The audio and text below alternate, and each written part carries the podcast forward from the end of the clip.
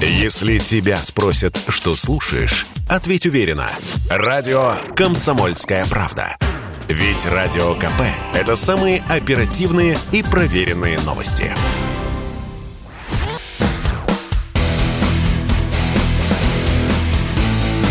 Программа с непримиримой позицией.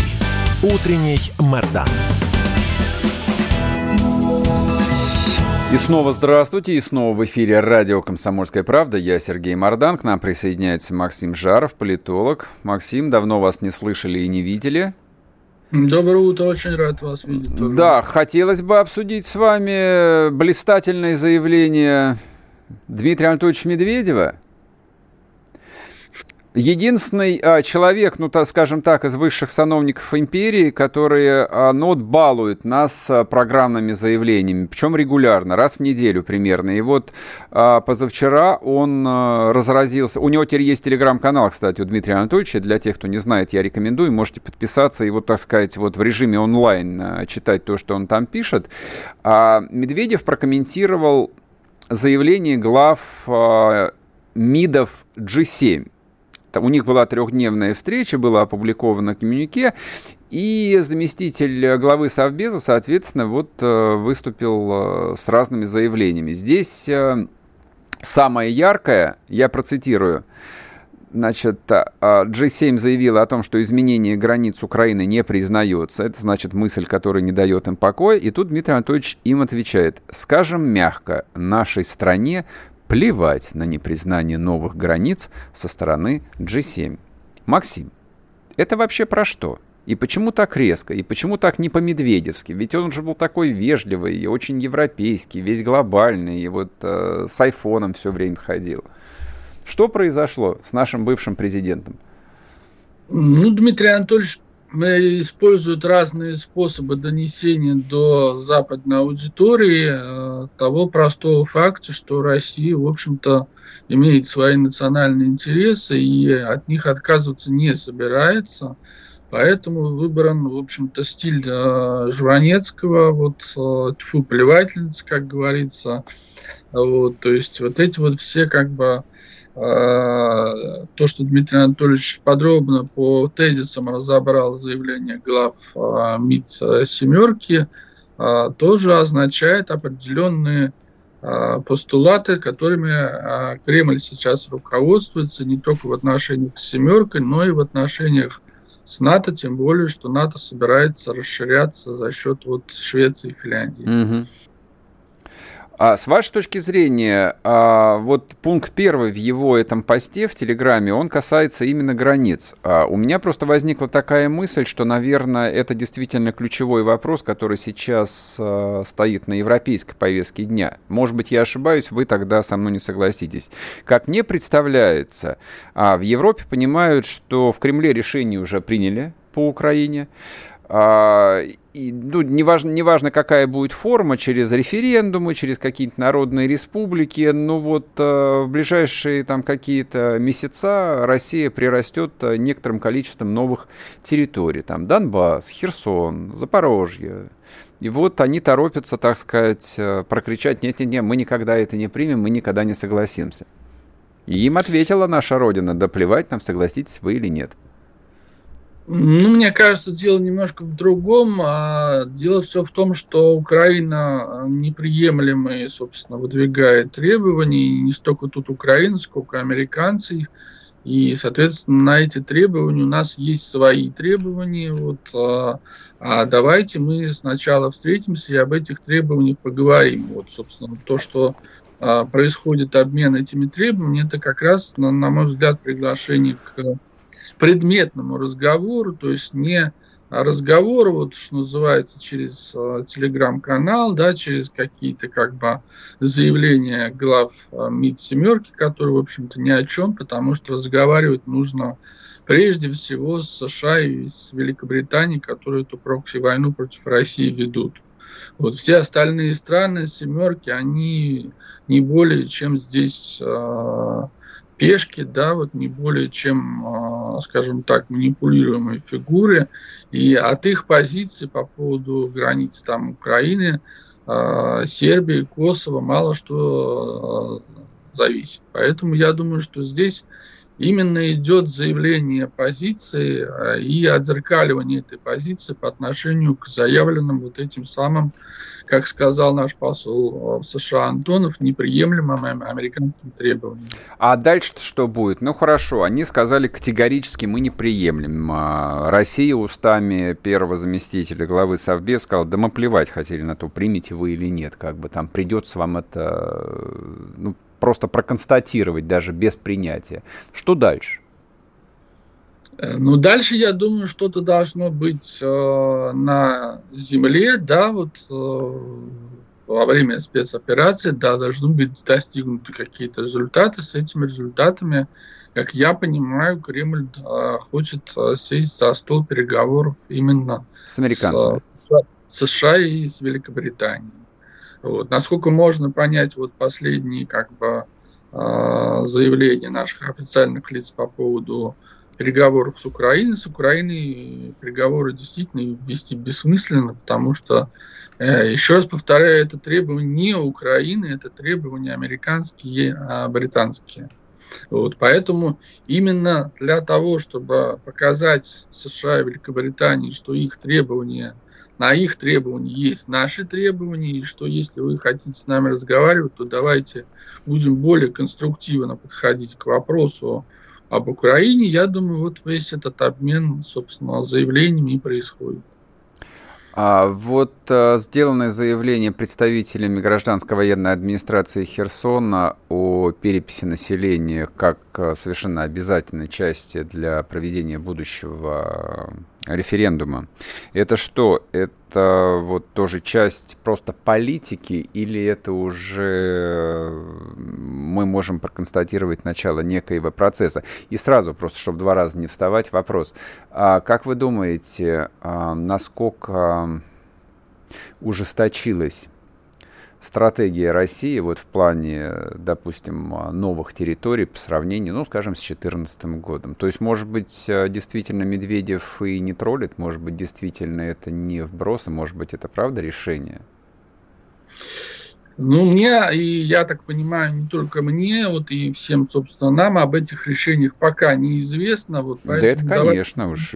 Не, не обсуждать, собственно, эти все сообщения о переписи населения, потому что не очень понятно, вот, а, каков вообще статус этого человека, который mm-hmm. эти заявления делает, вот, каким образом эта перепись может а, проводиться.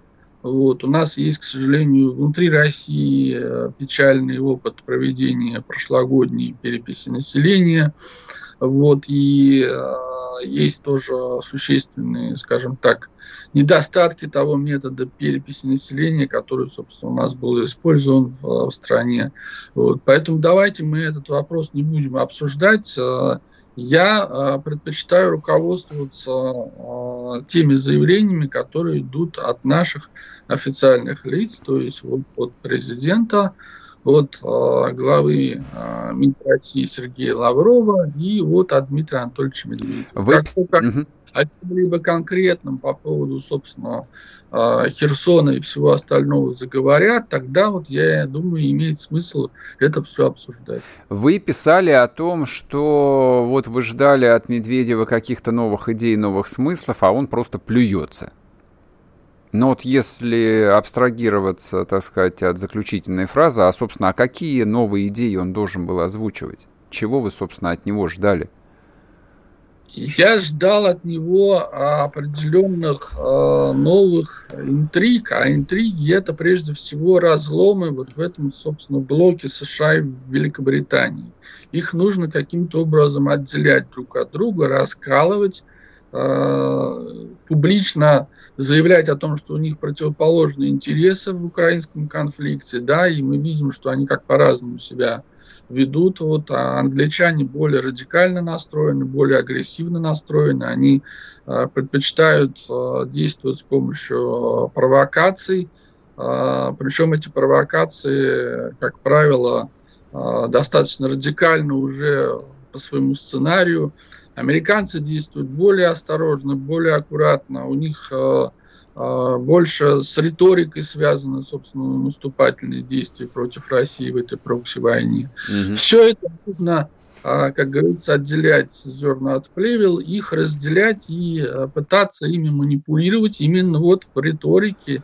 И Дмитрий Анатольевич, я думаю, канал-то свой в Телеграме не случайно завел, и именно для этого он его заводил, а не для того, чтобы в них просто-напросто вот поплевывать с помощью вот таких вот риторических упражнений в стиле э, Михаила Жванецкого.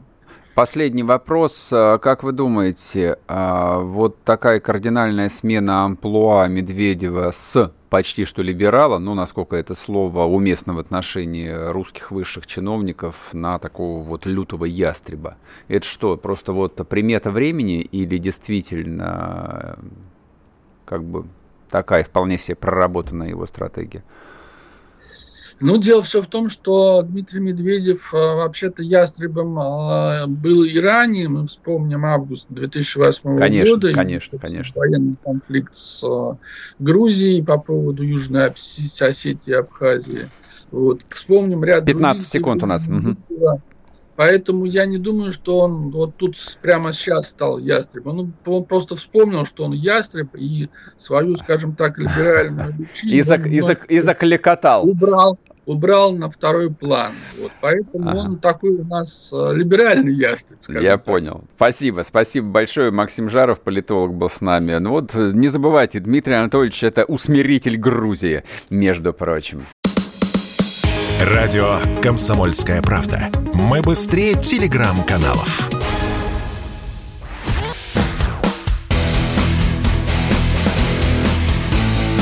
Программа с непримиримой позицией. Утренний Мордан. И снова здравствуйте, и снова в эфире радио «Комсомольская правда». Я Сергей Мордан. А, нажимайте лайк на YouTube, идет трансляция на YouTube-канале Мардан 2.0. Подписывайтесь на телеграм-канал Мардан, там идет э, опрос общественного мнения. Вот, так что теперь, наверное, будем прислушиваться к настоящему глазу народа.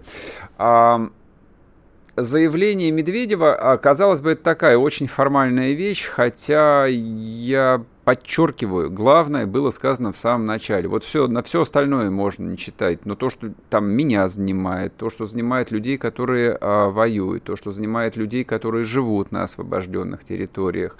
Один вопрос-то очень простой, что будет дальше? Вообще нас всех очень интересует принципиально вот в этом историческом моменте, а что дальше? Будет хуже, Ладно, давайте будем говорить, как будет хуже, до какой степени будет хуже, как долго будет хуже. Будет лучше? Это что? Вообще, как жизнь свою организовывать? И то, что объективно есть некий дефицит а, видения будущего,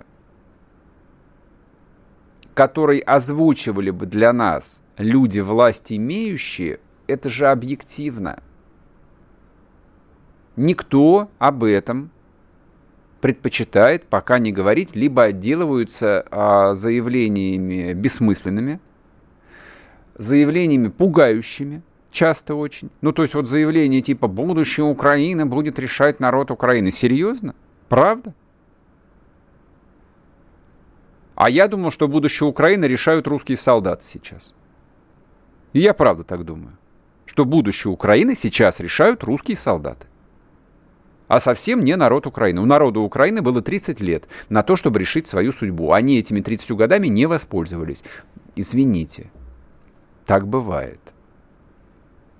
Значит, приходят другие люди, которые принимают на себя э, груз принятия ответственного решения. Этих солдат туда отправили – руководителя российского государства. У них, наверное, есть какое-то представление о том, как это будет выглядеть дальше. Поэтому, ну, поскольку вот э, заявления нашего Верховного, они крайне аккуратны, обтекаемы, давайте прислушаемся к его заместителю по Совету Безопасности. Но он сказал, что «Ну, что, вас э, беспокоит изменение границ, нам плевать на ваше беспокойство. Это успокаивает. А вот что не успокаивает, то что масса других, ответственных, облеченных властью людей, либо молчит, как рыба об лед, либо а, говорит слова, которые вызывают просто отрыбь. То есть ты не понимаешь, они в каком а, мире находятся, у них какая дата на календаре, как они-то видят будущее России. Ну вот, казалось бы, частность, абсолютно полная ерунда. Сейчас Мардан будет говорить о спорте. Глава Российского а, футбольного союза Александр Дюков, очень авторитетный человек, между прочим, сказал, что команды Крыма не будут участвовать в российских футбольных соревнованиях, поскольку мировая европейская футбольная ассоциация не признает Крым в составе России. Я что-то не понял. А сейчас какой я год на дворе? 22 или 19? -й? Вы про какие футбольные ассоциации, не признающие Крым, вообще вспомнили? Вы о чем вообще говорите? Дорогой товарищ, вас отовсюду исключили. Все ваши футбольные союзы и все ваши футбольные структуры можно вот безболезненно по щелчку пальцев прямо сегодня распустить одним указом. Сказать, все свободны, вас больше нет. Дальше российские футбольные клубы начинают устраивать свою жизнь как умеют собираются на общую сходку, решают, как будет организовываться чемпионат России, поскольку ни в каких других чемпионатах мы теперь участие принимать не будем. Много лет. Ни чемпионат мира, ни чемпионат Европы, ни Кубок УЕФА, ничего, ничего этого больше нет. Вы про какой Крым говорите? А не хотите поговорить о том, что вообще-то должен быть воссоздан, воссоздан легендарный донецкий шахтер, который тоже должен принять участие в чемпионате России по футболу нет такой идеи? А у меня вот есть. Вот э, господин Дюков, он, э, у него какая дата на календаре его дорогостоящих часов? Там какой год? У него же наверняка вечный лунник. Там 22 или 18 или 15 год. Какой к чертям собачьим Крым? Вы о чем вообще толкуете до сих пор? Я не понимаю этого. То есть э, санкции э, США и Европы против э, России по Крыму, они продолжают действовать? Ну, я знаю, что они продолжают действовать. То есть в Крыму по-прежнему никто не работает из российских госмонополий, из крупнейших российских компаний с государственным участием в том числе. Их там по-прежнему нет. Хотя, казалось бы, ну ладно, до 24 февраля все были аккуратные, мы в другом мире жили, но после 24 февраля, а, вы меня извините, три месяца почти прошло, времени более чем достаточно для принятия политических решений. Политических решений. Но это означает еще, то, что они не приняты, это означает, что их можно и не принимать на уровне корпораций. А почему их можно не принимать? А вот это, вот это вопрос, который беспокоит. Что вдруг-то? Что, можно отыграть назад? Мне кажется, без шансов. Я, может быть, где-то в глубине души даже и хотел бы, чтобы где-то, в чем-то, как-то можно было отыграть назад, чтобы было вот чуть-чуть поровнее, чуть более мирное, чуть более спокойное, чтобы можно было и дальше иногда хотя бы ездить в какую-нибудь Грецию, а не только в Турцию. Но надежды практически нет на это, поэтому какие санкции вас беспокоят, господа хорошие? Еще новость.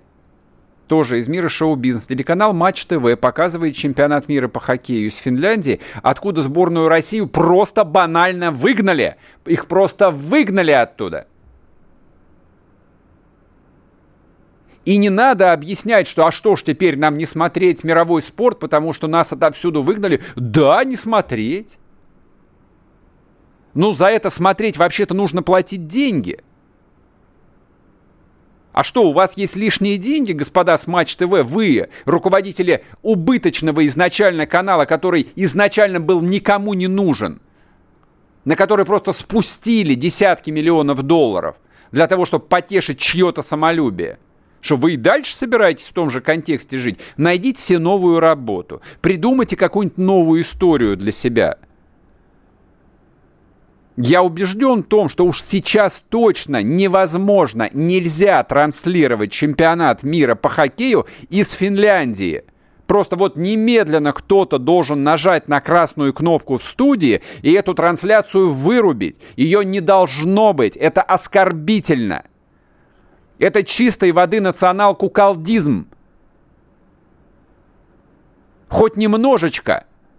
Ну, не самоуважение. У вас нет никакого самоуважения. У менеджмента Матч ТВ. Но вы уважайте, пожалуйста, нас. У нас-то оно есть. Это вы куколды, а не мы.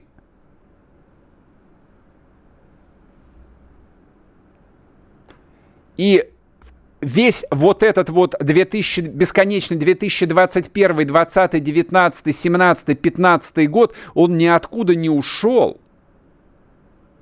Он проявляется в каких-то ничтожных мелочах, но именно от того, что они ничтожные, они еще более отвратительные. Они еще больше бросаются в глаза. С сегодняшнего дня, например, а на Первом канале начинается показ нового криминального сериала «Судья». Одну из главных ролей в нем играет Алексей Серебряков. Народный артист России. Как Чулпан Хаматова. А я когда об этом прочел, я слегка обомлел. Думаю, ну, я небольшой там киноман, кинолюбитель, времени просто не хватает. Я думал, что после 18 года, когда, так сказать, э, э, Алексей Валерьевич, по-моему, он по отчеству, не могу вспомнить, э, расчехлился по полной и сказал тогда и про Рашку-говняшку, и про то, что национальной идеологией России является сила наглости хамства, и поэтому его дети будут жить в Канаде. Я решил, что ну все, как бы с Серебряковым, ну, покончили, как бы, ну, ну, ну нельзя же до, до такой степени. Так нет, ничего подобного, никто ничего не покончил. Это я наивный просто был. Он снимался, ну, может, годок он там где-то подвис, а потом он начал опять сниматься в полнометражных фильмах, в сериалах, большие роли, гигантские гонорары. У него все было ровно, у него все было отлично. И, и сейчас у него отлично. И сейчас на Первом канале выходит сериал, ну, во-первых, который сняла одна из крупнейших, очень авторитетных продюсерских студий – НМГ студия называется. И, значит, сериал выходит на Первом канале. Ну и в силу того, что вот э, Первый канал крайний, я поэтому и говорю. Хотя вопросы ко всем, к продюсерам, к тем, кто финансировал. Как он сейчас может выходить? Фильм, где в главной роли играет человек, который еще в 2018 году сказал, что Россия это говно. Как это может быть? Ну, объясните мне, пожалуйста. А еще в 22 году выйдет э, еще один фильм э, с участием Серебрякова «Драма бешенства». Денег дал фонд кино. И вот этот самый фонд кино, через который госденьги распределяются, там совсем недавно еще Александр Роднянский сидел, а может до сих пор сидит, я не знаю. Вот так вот устроена наша русская жизнь. А вы говорите футбол, кино и домино. Вернемся после перерыва. Радио «Комсомольская правда». Никаких фейков, только правда.